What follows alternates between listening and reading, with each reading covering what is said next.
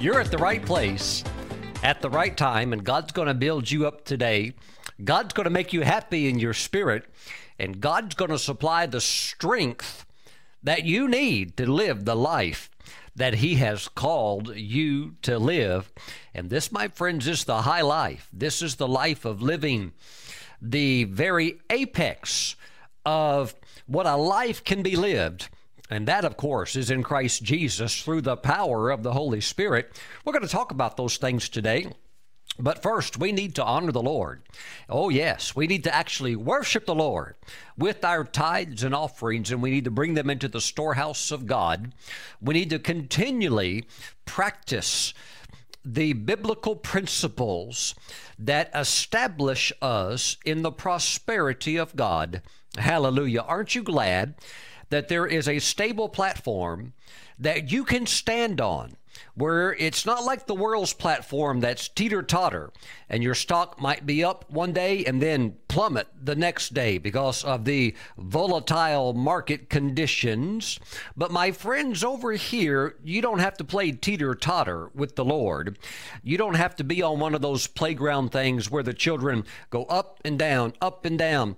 No, my friends, come over here and get on the covenant platform of financial empowerment that is supplied through our obedience of God's word. You engage the covenant through seed time and harvest, sowing and reaping, giving and receiving. You engage by being an active tither. Ooh, hallelujah. Oh, now I, am an internet pastor, but just because I'm on the internet doesn't mean I'm some cyber dude that lives in a cloud. I'm real, my friends. I get real emails from you, real people. Pastor Stephen, why is it not working? Hmm, Pastor Stephen, I've, I've tithed. Why is it not working? Well, praise the Lord. Those are good questions that require uh, perhaps some probing and searching. Oftentimes, I ask people uh, if you say it's not working, how long have you been tithing?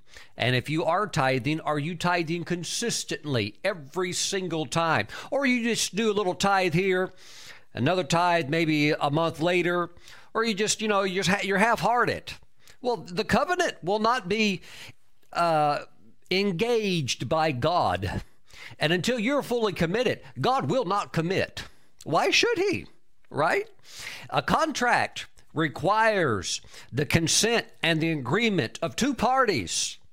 Okay? You and God. You know God will do His part. But God so often is waiting on us to engage with Him through this financial covenant and God will take care of you. God will supply your needs. God will take you into overflow. But my friends, you're going to have to meet God on His terms and conditions. Well, Pastor Stephen, I've got my own ideas. Well, my friends, God oftentimes has to work with us because we can be so stubborn. We can be so stubborn. We see the truth, but sometimes we think we're more brilliant or smarter than God. But you know what? Frustration is a good teaching tool. We shouldn't have to go that route, but frustration, uh, coming to the end of our own strength and our own ability, and saying, God, you know what?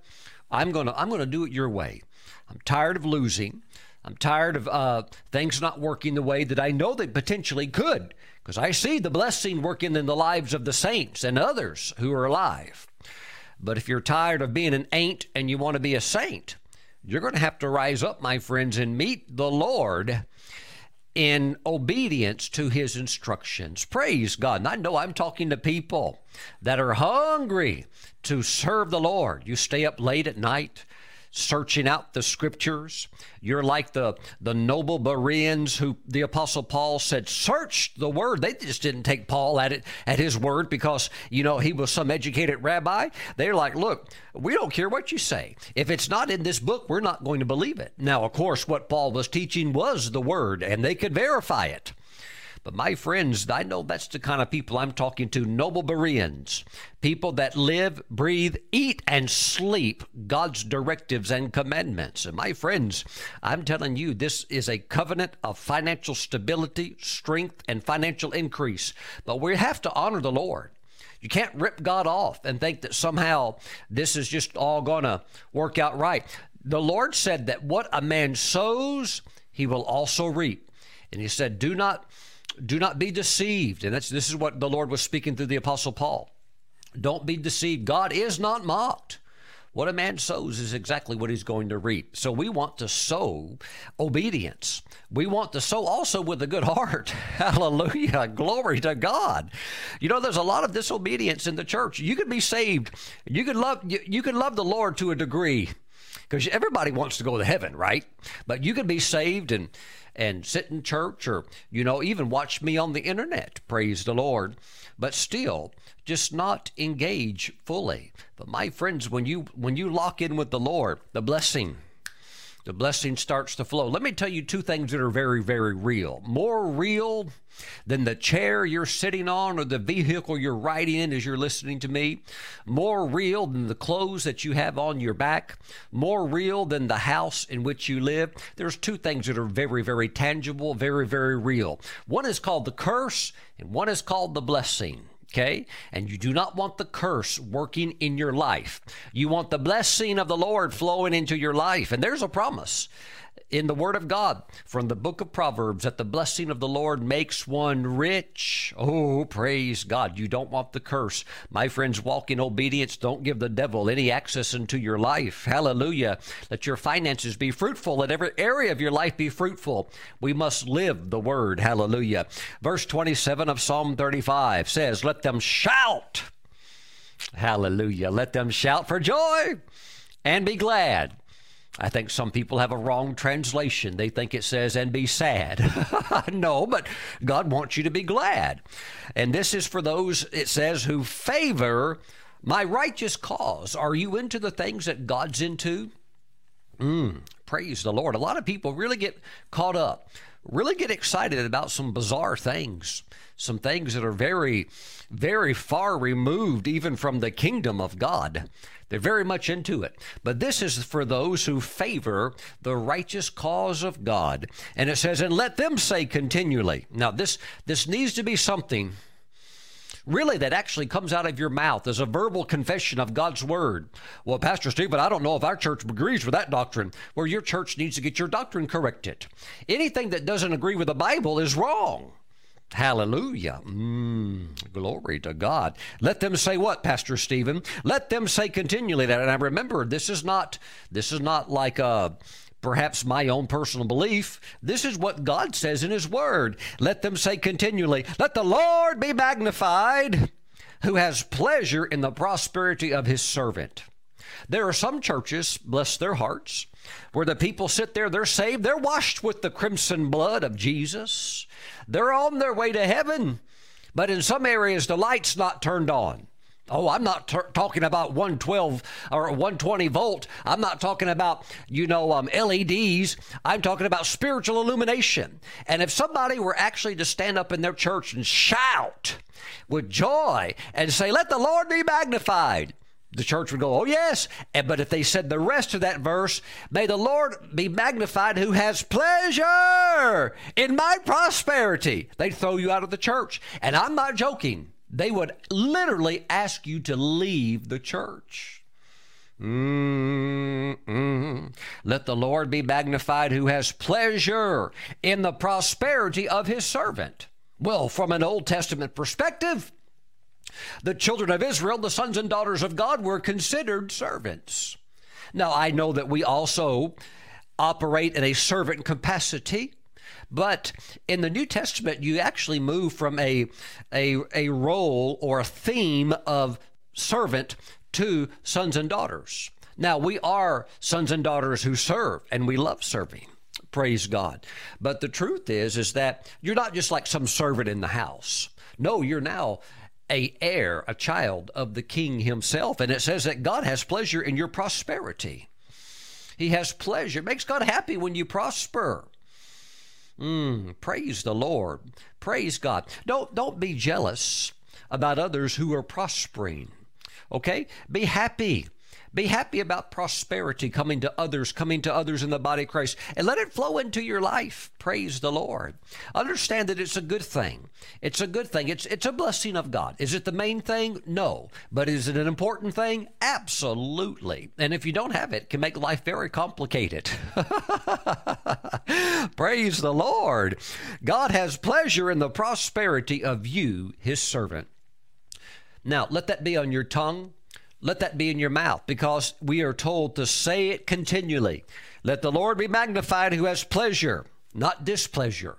Pleasure in the prosperity of his servant. If prosperity were wrong, God would say, Don't talk about it, don't rejoice in it, don't expect it, don't have any of it, I'm not happy about it, and push it away from you. But that's not what the Bible says. My friend, stick with the Bible. Whoo! It'll clear up any doubts, it will clear up any confusion. Stick with the Bible. Hallelujah. God said, Let the Lord be magnified who has pleasure in the prosperity of his servant. Do you, do you actually think it would make God happy to see you walking around in rags? In, in modern day America, walking around barefoot? When there's millions and millions of shoes everywhere? Even if you can't go to the main retail store, there's some outlets now that that have you, you know you have uh, uh you have the major stores, whether it's uh oh you know Nordstrom or Macy's or whatever. Uh, even if you can't shop there, that's totally fine. There's all the sub stores that they sell their stuff to when they can't clear it out. There's outlet stores. 70% off. There's millions and millions of shoes. And you think with all of these shoes that are available, not just in America, but around the world, that it would somehow make God happy that if you walked around barefoot and you couldn't even afford a pair of shoes? I think it would grieve the heart of God. And I think honestly would raise a lot of eyebrows and concerned looks from your neighbors. Mm. We're living in one of the most affluent societies in the history of the world, and you can't afford shoes? What's going on? Well, we, we shouldn't have a nice pair of shoes because we, we should be humble. What, is, what does humility have anything to do with shoes? Humility is a condition of your heart. Oh, praise the Lord. Don't ever forget, please, please don't ever forget that God created the peacock, not the devil. Oh, Pastor Stephen, that flamboyant animal, that's of the devil. Anything with brilliant colors like that, that's just a show off. That's arrogance. That's the devil. No. God created the peacock. And he doesn't mind if you have some nice shoes. Praise the Lord. Hallelujah. Mm-mm. You know, you can have a monastic mindset. You can have the, the, the spiritual discipline of a monk or a nun, but that doesn't mean you need to walk around in leather sandals. They may not allow that in a corporate environment. Oh, but you could still have that heart. Oh, absolutely. Mm, absolutely. Glory to God. That, that's what God is really concerned about. Praise the Lord. God has pleasure in your prosperity. Now let Him lift you up into His blessing. Come through the door of obedience. Obedience to what? His directives, His, his commandments. Glory to God. And He will bless you absolutely. But my friends, be, be open in your heart to the Lord concerning your giving. Mm, hallelujah. God can do far more with the 90% that you're allowed to keep than as compared to 100 you keeping 100% but give god the tithe. Give god the give the lord the tithe. It belongs to him. Let him have the tithe and watch how he'll bless the 90% that you have. I know what some of you are thinking pastor stephen i'm not left with 90% i'd gladly give god the 10% but now the government's going to take 40 look it doesn't matter. Uh, I'm not saying that's great, of course, what the government may do, but it doesn't matter if the government takes 70%. God is able to bless you so much that if you have 20%, you could, you could flourish with the 20% that He allows you to have. Glory to the Lord. Always pay your taxes. Always do what the government uh, or the state uh, uh, taxes are requiring of you. Obey those laws. Give to Caesar what is uh, due to Caesar. But my friends, give to the Lord what's due to the Lord and give to the Lord first. Praise God. And then pay your taxes. Hallelujah. And with, with what is left, watch how God blesses it. Watch how He carries you into overflow. Praise the Lord. My friends, it's it's time to it's time to obey. We could talk about this all day long, but uh, James said faith without works is dead. Woo! But we're not going to have no dead faith around here. No, we are living in the Word. Hallelujah! It is time to obey God, my friends. It is time to honor the Lord with our tithes and offerings and bring them into the storehouse of the Lord. Those of you that like to mail them in, please send them to Stephen Brooks International, P.O. Box 3456. Mooresville, North Carolina. Our zip code is 28117. Praise God. Those of you that would like to bring it in immediately, which is very nice through the convenience of online giving, you can do that right now. And it's very simple. Please go to the ministry website, stephenbrooks.org. There is a link on the homepage called Tithes and Offerings, Sow and Reap. Step out and obey the Lord. Get on a stable financial platform. Watch how God will heal your finances. I'm not just talking about blessing, I'm also talking about healing. He'll help you put it in order. Healing, everything strong, stable, mm, in the way that it should be. Sleep good at night. Sleep good at night. Hallelujah. Knowing that God is your source and that He's blessing you. Heavenly Father, bless your people now as they're walking in the, the commandments of your word, they're walking in the principles of the covenant. Bless them, O God, with your very best, and may this be on their mouth continually, that you have pleasure in their prosperity. Let them say it and not be ashamed of it, for it is your word, and you have declared it. And oh God, we embrace your word, even over religious traditions that would try to contradict what you have clearly said. Father, we we line up with you above all. And we praise you in Jesus' name. Amen. And amen. Hallelujah. You're blessed today. Amen. Let's jump into the day's message. This will be found in the epistle of First Peter. Oh, yes, the Apostle Peter wrote this by the inspiration of the Holy Spirit. And we're going to talk about this today about being uh, just built up and strengthened in the things of God. Hallelujah. You need that. Hallelujah. It's very important. There are spiritual principles of maturity, you can't dodge them. You want to go on with the Lord, you're going to have to go through some things that are very, very good for you. Let's talk about it today from 1 Peter chapter 5, verse 10, and let us begin in prayer. Heavenly Father, as we examine your word, we ask that your word would examine us. Open up our hearts. Oh God, that as we would look in a mirror and see our reflection, let us see these areas that you are working on. We ask that you would stabilize us, strengthen us, and fill us with your joy. We thank you that you make the journey sweet and that you teach us every single day along the way. We give you praise in the name of Jesus. Amen and amen. Praise God. 1 Peter chapter 5 verse 10.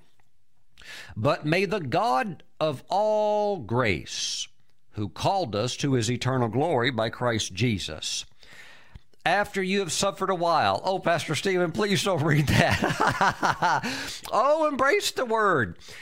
If you see things in the Bible that you're not sure about, if you see things in the Bible that you still maybe don't have the foundations of it formed yet, don't don't pull back.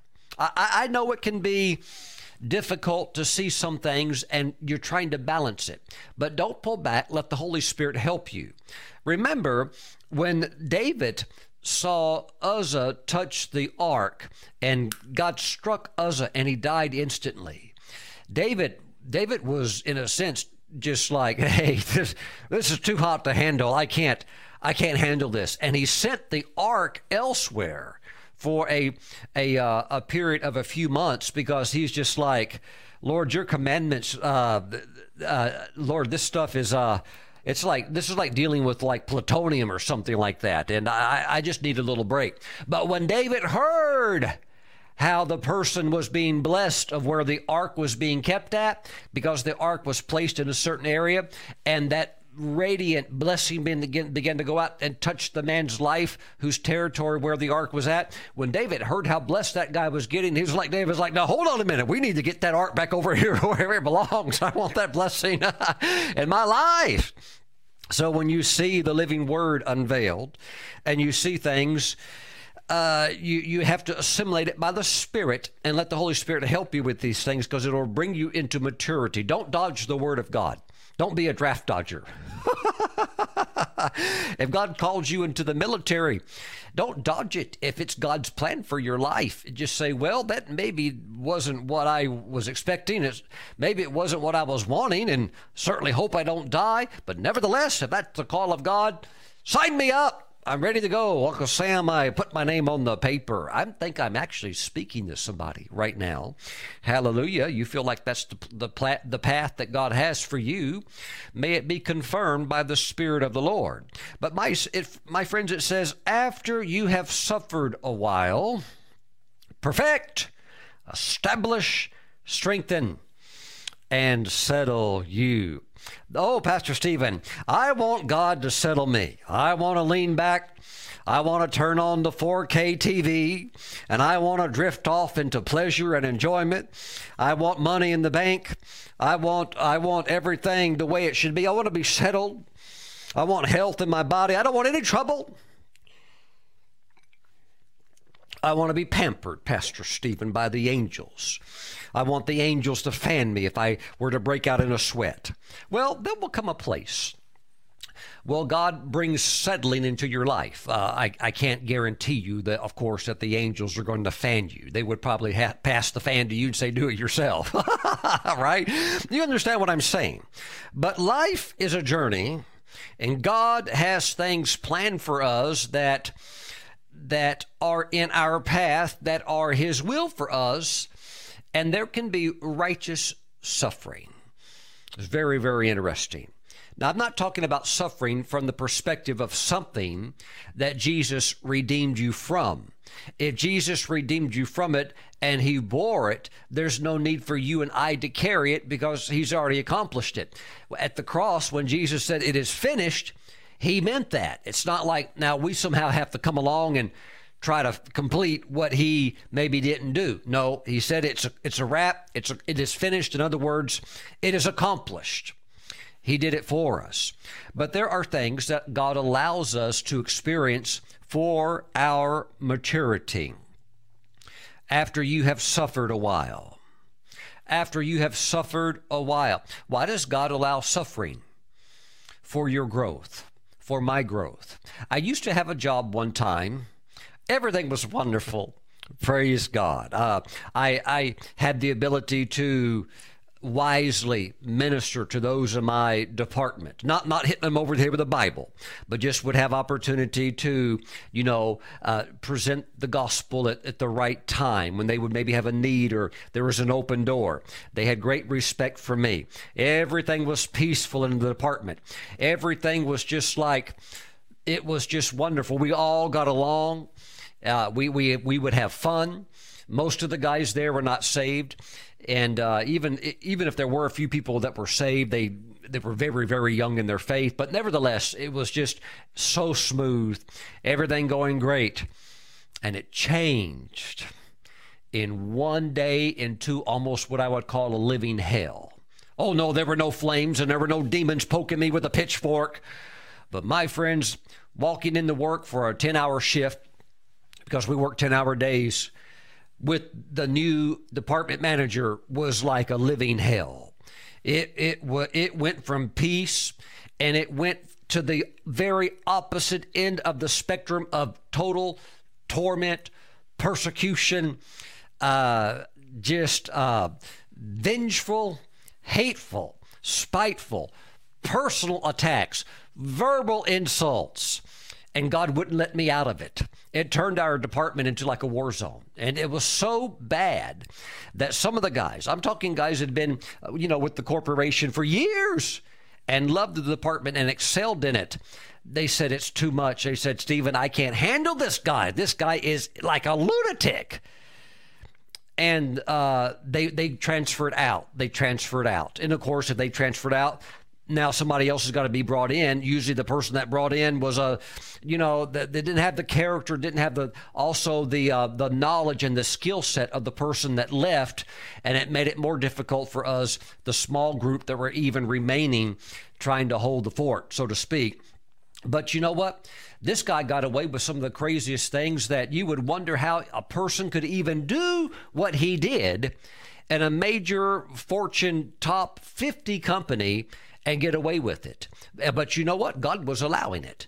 God, God, the things that he would do, normal people would get fired on day one, and he would do it not just on day one, but day two. And this went on for months and months, and it got so severe.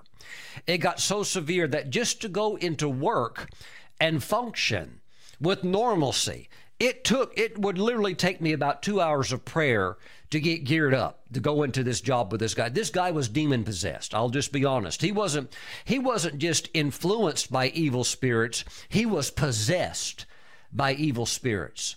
And there was a man in our department that uh, I got along quite well with because you know I I, I don't have any problem in, in relating with sinners. I can be nice to people. I can work anywhere.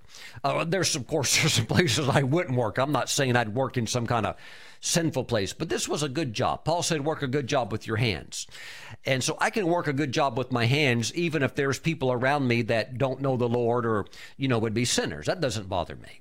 So, but there was this one guy in our department. He was the master joke teller. And all of his jokes, every single one of them was uh, either full blown sexual jokes or tainted with sexual overtones. He couldn't do he couldn't tell any kind of a joke unless it was basically what we would call a dirty joke and he was he was the master dirty joke teller. And I, I, I told him the first day I met him, I said, look, uh, he's because he tries to tell me the jokes. I said, look, I, I don't want to hear that stuff. If the other guys want to hear that stuff, that's between you and them. But don't don't tell me any of those jokes. I don't want to hear that. And he never told me any after that. But this is a guy that was full of full of sin. But even he said, he said, Stephen, this guy that's over to the apartment, he said, this man is evil. So, I, what I'm trying to say is, even sinners recognize that this guy, there's something very dark and evil about this man. And there was, there was.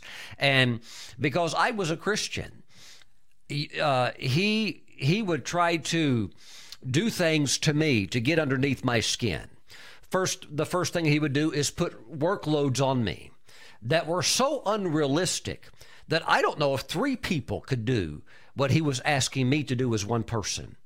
But it would stun him when I would accept the assignment for the day and sometimes actually get it accomplished.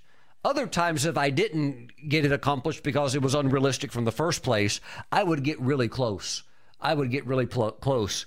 And although he would attack me, he also respected me because of my work ethic. Because our, our, our department would we we worked like um like you wouldn't believe. We we had phenomenal output. Um, we we really made the company that we were working for a lot of money. I, I, don't say that lightly. We were really hitting the ball out of the park with sales and and and just moving product and stuff like that. But he would still attack me, especially me, because I was a Christian, and he he would do things that even after I left work and went home, I would be upset now I'm talking to even going into into work prayed up, but by the end of a 10-hour day, it just begins to wear on you. The filth, the the the I can't even describe a lot of the things that took place, but the attacks and all of the stuff that by the time the day is over, I would have to go home and pray 2 hours to get back into the peace of God. And my wife understood what I was going through because it was it was severe. So that's what it took for me to survive. Guess what? The Lord was allowing it. The Lord was allowing the whole thing. Mm. After you have suffered a while. Now, I didn't know how long a while meant. People in that department that worked with me would just say, they would just say, How is this guy surviving here without getting fired with all the stuff he's doing? The torment continued. Weeks turned into a month, a month turned into multiple months, and it kept going and it kept going. And he he one day said something to me that was so insulting and so degrading that he thought he was really going to get me with this statement. But I had I had gotten so into prayer because that's what it required to walk in peace.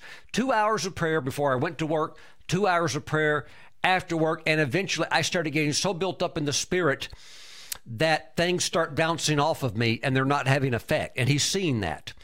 And so he really, with his best evil effort, made a statement one day that was just demonic. And I, I said to him, I said, hey, I said, I know you just said that. I said, but I know you didn't really mean that. I know you're under a lot of pressure. I know that some things are probably going on in your life that you're not happy about. And you come here and you vent and you do all of these things because you're frustrated. And he looked at me and he said, he said, that statement I just made to you, he said, that, that didn't do anything to you, did it? I said, no. I said, it didn't, it didn't. Totally bounced off of me. And I, I said, you know what? I said, You can't hurt a dead man. He said, What? I said, You, you can't hurt a dead man. He said, I don't get it. And um, I said, Look, when I gave my life to Jesus Christ, the old Stephen Brooks died. And the Stephen Brooks that's alive now lives by faith in the Son of God. And the life that I live, it's not really me living, it's Christ living in me. So I died. And the life I now have is the life that I live in Christ. So, from my perspective, I'm just like a walking, living, dead person to the world. And he just that when I when I kind of explained that to him, he launched off into a, a tirade of profanities, but they were profanities of like, that's the most awesome thing I've ever heard. and he's cursing very profanely while he's expressing how awesome he thought that was. But he knew he couldn't get me anymore. He tried just a few more times and it, boom, just ba- his arrows bounced right off of me. And and he could he couldn't touch me. From that day on, I was invincible in his eyes. He nothing nothing could face me. And it just went on for a few more weeks. He still tormented everybody else. It went on for a few more weeks. But as far as it was concerned between he and I, is game over. I won, and I, I stayed in a place of victory from then on out. And then one day I walked into work, and the atmosphere was totally different. And an employee in my department came up to me and said, said, Stephen, he's gone. I said, well, who's gone? They said, well, he's gone. I said, he is? They said, yeah, they came in and fired him on the spot. Didn't even let him go to his locker, just walked him out uh, and said, you're never allowed back. Amazing. Amazing. The, the, now I'm talking about full grown men, hardened sinners were gathered around the corporate desk and they were dancing. The one that told the dirty jokes, he was leading them in a circle. And they were all singing a song Ding Dong, the Wicked Witch is Dead. Boy, he wasn't a. can you believe that? He wasn't uh, like a female witch, but he was like a male warlock. And uh, and they said, "Come on, Stephen, get in the circle and dance and sing." Well, I said, "No." I said, "I'm not going to celebrate somebody else's demise." And um, and I actually felt, uh, God, well, God had put a compassion in my heart for that man, and I prayed for him, and I prayed today that somehow he has found salvation through the mercy the grace and the love of the Lord Jesus Christ. I wished him no harm, and even today I don't. I, I, but, but for me, that was a tremendous growing experience to not quit, to not leave my assigned post just because there's heat and severe persecution, misunderstanding, and, and sometimes you can't you can't truthfully explain why you're right or how you're being misrepresented. You just have to stand there and take the heat. Mmm, mm, amazing. Wow. But after you have suffered a while, some of you are going through some things, and you're thinking, God, when is it going to be over? After you have suffered a while. First of all, I need to tell you today that it will end. It will end. But in the interim, in the interim, don't turn away from the Lord. Don't don't lose your faith. When I'm talking about losing your faith, I don't think that you're thinking about losing your salvation, your faith in the Lord. That's not what I mean. I'm talking about your faith in God's goodness, your faith in God that He has a destiny for you, He has a plan for you. I'm saying don't quit, don't throw in the towel. Hmm. Praise God. Because these things are from the Lord. Pastor Stephen, I want you to teach today about prosperity. I want God to bless me. Yeah. Teach me something good. Tickle my feet, Pastor Stephen. Pastor Stephen, I want you to teach me how God loves me and how His grace is always there for me. His grace is there always there for you. God will prosper you, but you you you're not exempted from having to go through things that can be forms of suffering. Praise the Lord. Hallelujah.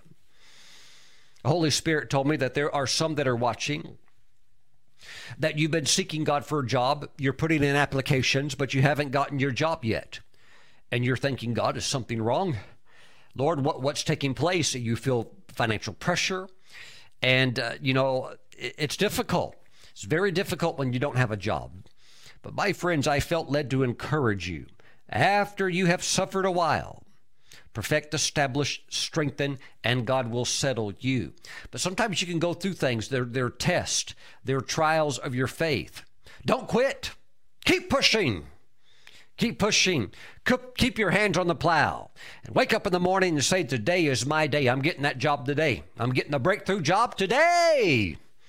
But see, the thing is, the trial of your faith is you have to keep coming back every day.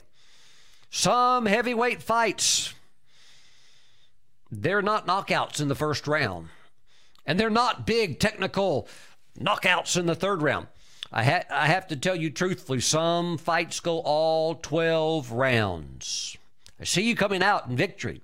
I see you coming out on top, but you're going to have to go all the way. And if there's some form of suffering that even God is allowing, and God won't even remove it, you need to stay there and you need to be strong.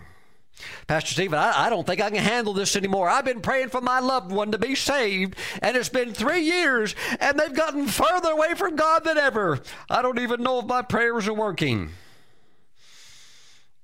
God can turn the whole thing in one day. Stay on task, stay on your assignment.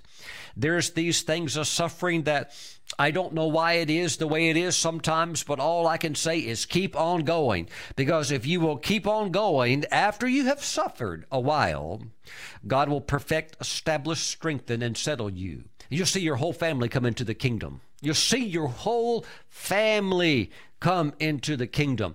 Do not quit or give up. This is this is not like, like there's some kind of exemption for this for ministers. Well, Pastor Stephen, ministers automatically, all their children and family members just all, come running to Jesus.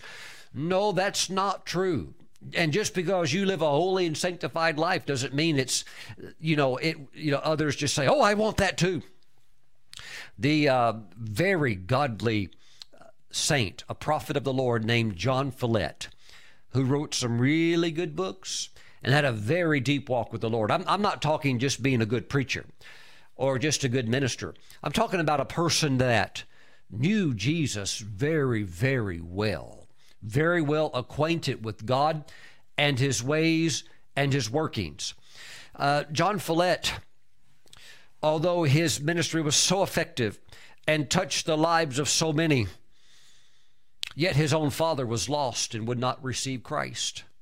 And John Follette tried many, many times to share the gospel with his own father, how Jesus died on the cross to redeem him from his sins. And if you put your faith and trust in him, he'll save you. And no matter how he tried to explain it, no matter how he tried to get it over to his father, his father would not budge, just didn't want anything to do with Jesus, much to John Follette's frustration. One day, John Follette was in prayer, and he said, Lord, I'm going to continue to trust you to touch my father. But he said, Lord, I just can't do it. But he, he said, I, I will continue to hold on in faith that you will. I know this is something that only you can do, but I'm staying in this and I'm believing that you will get him your way. And Lord, touch my father, get him. And he said he wouldn't give up on him. He wouldn't try to make things happen in the flesh. He knew that wasn't going to work, but he prayed, but he stayed in faith. And he believed God to do what only God could do. And one day, uh, John Follette came home. He's a full grown man. You know, he's, he's in his 50s, and his father is getting older. And older. He came over to his father's house and he, he was spending some time there with him. And uh, he knew that his father wasn't home, that his father was gone uh, in the town doing some things, and there was a piano in the house. And so John Follette sat down at the piano, and just there in the privacy of the home between he and the Lord, John Follette began to pour out his heart there on the piano in worship unto the Lord and began to lift his voice and began to worship the Lord from the depths of his heart. And after he had done that for quite some time, he was he was taken off. He was he was very surprised. He was taken by surprise. He heard somebody in the house weeping, and he did not know that his father did not go in the town. His father had stayed home that day, and his father was in the other room listening to the whole thing. And he came out and he was weeping, and he said, "John," he said, "I know that this thing is real." He said, I know that this thing with God is real. I, he said, I want to make my life right with God. And right there on the spot, he got saved. Just right there on the spot, got saved. And so for years and years and years, it seemed like nothing. But my friends, you must persevere. Praise the Lord. After you have suffered a while, after you have suffered a while, maybe you're believing God for healing. I know what it's like when you want it and you need it, and you know Christ has provided atonement for your healing. But you're holding to the scriptures. You're holding to the scriptures. And you're believing in faith. Now is my time. right. But see, faith comes. Faith comes. And I think also sometimes the Lord teaches us be careful. Be careful in life. I remember that uh, I, you know, I was younger, of course, and I, I had some weights out in the garage. I had a bench press, and I, I was pretty strong at that point. And I, I just loved going out into the uh, garage and doing my exercise and lifting my weights. And one day, I only had a little bit of time before I had to go to work, so I wanted to do a workout. So I just I just went to the garage real quick and I thought this is what I'll do. I'll make the weight real heavy. That way I don't work out very long, but it has intensity. So, not a lot of reps, just heavy weight. Then I'll go off to work. Well, I did that with no warm up. And I put a lot of weight on the bar uh, doing bench press. And I did one set, and down came the weight. And I, I just, I felt it and I even heard it. I heard rip and I, I, you know, had to let the weight slide off to the side and somehow get it off of me because I was stuck. I couldn't get it up, and I said, "Lord, I am so sorry. I know I just completely tore my um, my chest muscle, and uh, I mean, just completely tore it out of the socket from the insertion po- point, and it hurt. It started to burn, and I said, Lord." I said, that was so foolish of me to have done that without a warm up. I should have known better. I'm so sorry, but I'm asking that you help me and that you just take the pain away and that you heal me. Well, the Lord took all the pain away, but it was still torn. My uh, what's what's it called? The pectoralis major was completely torn, and I couldn't I couldn't touch that exercise uh, with any type of weights or anything like that for quite some time. Well, a few months go by, and uh, I, I, thought, well, I'll do an arm workout, okay? And so I put some uh, put some uh, weight on the uh, bar and started doing a, a heavy arm workout without a proper warm up, and and I felt it tear. I completely tore my biceps. I, I, I could even hear it. And I said, and I put the weight down, I dropped it, and I said, Oh Lord, I just completely tore my biceps muscle. You know, when you're 20, you can get away with that. But when you start getting, you know, 35, 33, or past 30, you can't, you can't do those things without a warm up. So now I'm walking around with a torn bicep and a completely torn uh, chest muscle and uh, I just said, uh, I said, Lord, I said, I really need a healing. And so I was like that probably for about two years. Two years. And you know what? I, I had enjoyed strength training. It was something that I liked, but now I couldn't do it. I couldn't do it. Everything's uh, messed up. I mean, when I say I tore it, I tore it bad, and you know, it it should have been ongoing pain, but the Lord took that away. But nevertheless, I mean, it's detached from the insertion point of where the muscle goes in. It wasn't pretty. It wasn't good. I could function as far as moving, but I could not lift or do things. And I, I repented to the Lord, told him I was sorry that I had done that, and believed him for my healing. But it wasn't till two years later when I was in a very relaxed position. I had been reading my Bible, and the Lord came to me with his presence and his heat. His heat went all over my body. I knew it was his healing power. I knew it instantly. It went completely uh, down like this. It went over my chest. I knew he had just knit it back together, my pectoralis uh, uh, muscle that had been reinserted and healed. I knew he had just completely retached the bicep muscle, and the heat stayed on me. I felt enveloped, like literally like I was in surgery, like an operation was taking place. And the Lord held me there with His presence, with that soothing, warm, healing power. And then it began to lift. And when it lifted, I said, I'm completely healed. I'm completely healed. I got up from the couch, walked to where a fitness center was at, which was only about a about uh, 40 yards away from where I was staying and did a full workout. I warmed up. I warmed up. I took it. I took it easy, but I got within 20 minutes. I could get in the heavy weights and uh, start moving heavy weights. And I was weeping the whole time, saying, "Dear Lord, you've healed me. You've healed me." Now, since then, I haven't had any injuries. I always go slow and uh, take it easy, and uh, you know, warm up properly and stuff like that. But see, here's the thing: for two years, it was like a suffering it was like I had lost something that I enjoyed. And I, I, I, was just like, well, Lord, you can heal me right now. Why don't you just heal me right now? But the Lord was teaching me things. Hold on. Hold on to my word. See, it's coming. What God has for you is coming. But there are going to be times where you go through certain areas of, of suffering where you wish you wish you were not in that situation but it's going to change. But let the lord change the season. Don't jump out and try to do something in the flesh where you're, you're trying to escape from the will of god. Keep on going. Hallelujah. Because god is developing in you maturity spiritual maturity. Praise the lord. And after you have suffered a while god will perfect you he will perfect you. You are mature. You are well developed in faith. You are now able to mentor others. You're able to speak into the lives of others. You're able to give advice and counsel and wisdom to others. He will perfect you. He will establish you. You're established. You're not drifting. You know the truth. You even know the practicality of the truth, the working knowledge of it. You know it's true. Nobody can talk you out of it because God has now revealed it to you through personal experience. He establishes you, He strengthens you. You're strong now. You're strong in the things of God and you are settled. You're settled. Divine health in your body, pain free body. You've got the great job. Your family members are now they're in the kingdom. Praise God. Now everybody's maturing and growing and being taught in the things of the Lord. My friends, this is the journey. This is the journey. I can't promise you that you are going to be able to live some type of Christian life where there's no suffering. No. Oftentimes you are called to participate in things that you never volunteered for, you never signed up for, but it's thrown into your life and you know it's your responsibility. You know that's the cross that the Lord has for you uh, for you to bear. And you know what? If the Lord gives it to you, there will be grace to carry it.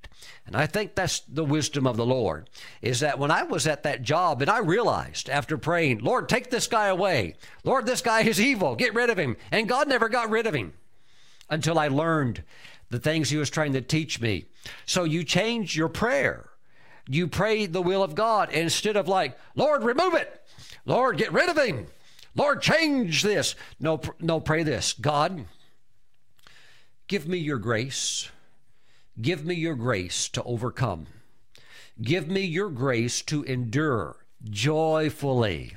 Mm-mm. Lord, give me your strength. Give me your mercy. Give me your grace. Take me through. Take me through. Lord, I know you can. Supply it. Lord, I need it. Supply it. And he'll, he'll pour it into your life. It'll surge into your life and you'll be filled with the joy of the Lord. And then when the situation changes, then when the blessing is manifested, then when the trial is over, it's not like suddenly like, now I'm happy. Now I'm happy. Yep. Now I've got it. Now I'm happy. No. You've already found happiness. You've already found contentment in the Lord, even in the trial. Oh, it doesn't mean that you enjoy the trial, but it does mean that even in the midst of it, your faith is strong. Your love for God has not decreased, it's actually increased. Praise God. Hallelujah. Glory to God. Glory to God. Hallelujah. Father, I just ask that your grace touch your people. Supply them with that supernatural strength, with your wonderful grace. And I thank you that for some, they can already see the light at the end of the tunnel. Hallelujah. They know that the trial is going to end soon. The dry season will end. It's going to rain. God's going to send the blessing. But God's very concerned about your spiritual education. Very, very concerned. And you don't get the pick. The spiritual experiences that are chosen for your development. God does that choosing. Now you can pick what college you may want to go to. You can you can have input into the job that you would like to select. God, God gives you wisdom to choose, but there are some other things concerning your spiritual development that only God is the one that allocates those things. Glory to God. Hallelujah. Praise the Lord. Face life with faith and with courage in the Lord, that any trial that comes across your path, you will graduate from it you will go through it. You will learn what you needed to learn, and you will gain the teachings and the knowledge of the Lord, and you will go forth. You will go forth, and the Lord will perfect you. He will establish you. He will strengthen. He will settle you. There are some things that you go through. You complete it. You'll never, ever go through it again. You won't need to. You won't need to. Do you need to go back to third grade? No. Why? You you did that. You you got it. You don't need that. You don't you don't need to learn ABCs. You got it. You're good to go. But my, my friends, you must graduate. You must go through with praise, thanksgiving, being grateful to the Lord for all that you have in the midst of whatever it might be that the ordeal could be. Praise God. But I also see you coming through to the other side. Hallelujah. Give God much praise in this time. Give God much praise in the midst of your trial.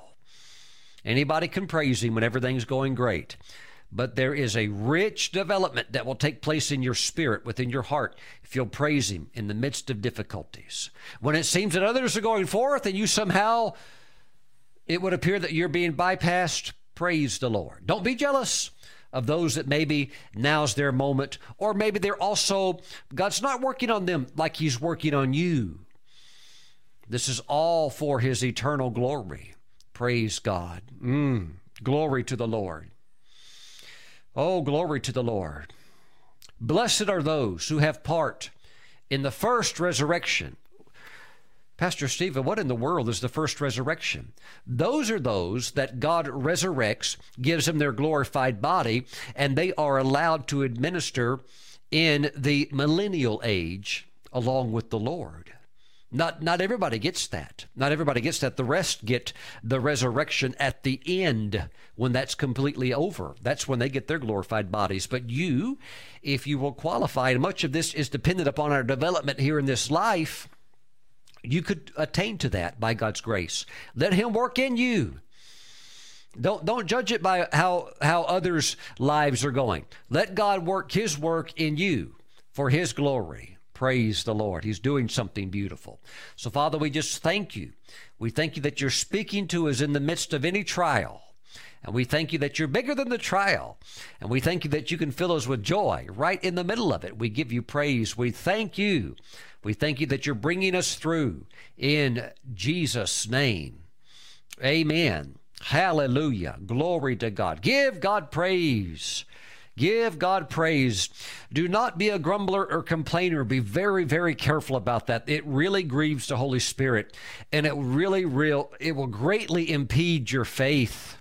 I'm not saying that you don't have some tough situations that you're facing. I'm not saying that from a natural perspective, this is not worthy of, you know, uh, of being, how can we say, something that many people would have a hard time with. But all I'm saying is this don't grumble or complain. Praise the Lord. Praise the Lord. Praise the Lord. You know, I felt sad in my heart when I watched the CEO of a major corporation when they had a a problem within their company. It brought literally international attention to their corporation. And this was the opportunity for the CEO to shine and rise up and be a leader to the tens of thousands of employees within the within his corporation and to be a spokesman for his corporation and to exemplify the characteristics of a leader. But you know what he did? He became frustrated and he said this. He said, Why did this have to happen to me? And he escaped on a secret like escape just to get away from it. Just he didn't want to even deal with it. It was his time to shine. It was a problem placed in his path. He didn't cause the problem, but he had an opportunity he had an opportunity to step into something where he could have caused the corporation to be a star that shone in the sky. Of of all the many corporations he had the opportunity to let that company be established in a very unique way and he missed it completely. And all he could do was grumble and complain and say why did this have to happen to me when i'm the ceo be very very careful uh, to guard your heart against grumbling any type of bitterness, any type of murmuring or complaining. Don't do that. Just praise the Lord. Say, Lord, I'm coming through this trial. I'm coming through, and the best is waiting for me on the other side. And I'm giving you all my praise and all my love right now. And I lean into you, oh God. I lean into you and I thank you. You're a wise Father and you're a good God. Everything about you is good. I praise you. You do that, you'll be rejoicing. You'll be rejoicing in the midst of any circumstance and you'll be moved into that category known in the scripture as an overcomer. Father, I pray for your people. Bless them today with your grace. We thank you. We seek your face. Thank you for your grace, your mighty strength in Jesus' name. Amen. Amen. Let us take Holy Communion together. Please grab some unleavened bread and some grape juice. Praise God. Father, we bless this. We consecrate it. It is set apart. This is now the flesh and the blood of Jesus. Let's partake together. Hallelujah. Father, we thank you for this bread. We thank you in a mystical way. We, as believers, we are the body of Christ. And we thank you that Jesus is the head. And as we receive his body, we receive his teachings. We thank you, Father God. May we be counted worthy to be to be classified as overcomers. We thank you for the trials.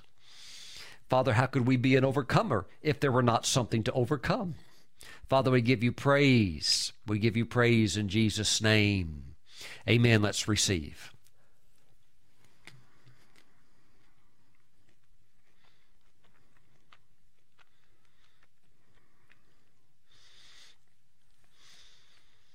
If you're called upon to go the extra mile, don't grumble, don't complain. Hallelujah. Remember the teachings of the Lord Jesus Christ? If somebody asks you to go one mile, go two. In the in the culture and in the understanding of that day, everybody knew what the Lord Jesus meant. A Roman soldier and the, the land of Israel was under Roman occupation a Roman soldier had the authority, any Roman soldier had the authority to compel you to carry their gear. In other words, if they're marching or they're walking and they've got their sword and their backpack and maybe extra supplies, they legally, lawfully had the authority to compel you to carry their gear. But you only were required by Roman law to carry it for one mile. Okay? Jesus said, they ask you to or compel you to go one mile with them, go two. Why? The first mile works on you. The second mile works on that soldier because he's thinking, hey, you only had to do one what's up with the two? starts to work on him. he starts to examine his life. Why is this person doing this? I, I don't understand this. Uh, I certainly wouldn't do it. Hey, well, and and see, it opens it opens that person up. But you have to have a good attitude. You have to have a good heart. Praise God, Father. We thank you today for the blood of Jesus that you are bringing us into Christian maturity. We give you praise. We receive the blood of Christ now. In Jesus' name, amen. Let us drink together.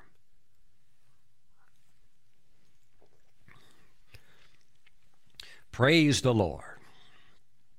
But may the God of all grace, who called us to his eternal glory by Christ Jesus, after, after, after you have suffered a while, not forever, after you have suffered a while. Perfect, establish, strengthen, and settle you. I see you being settled. I see you being happy.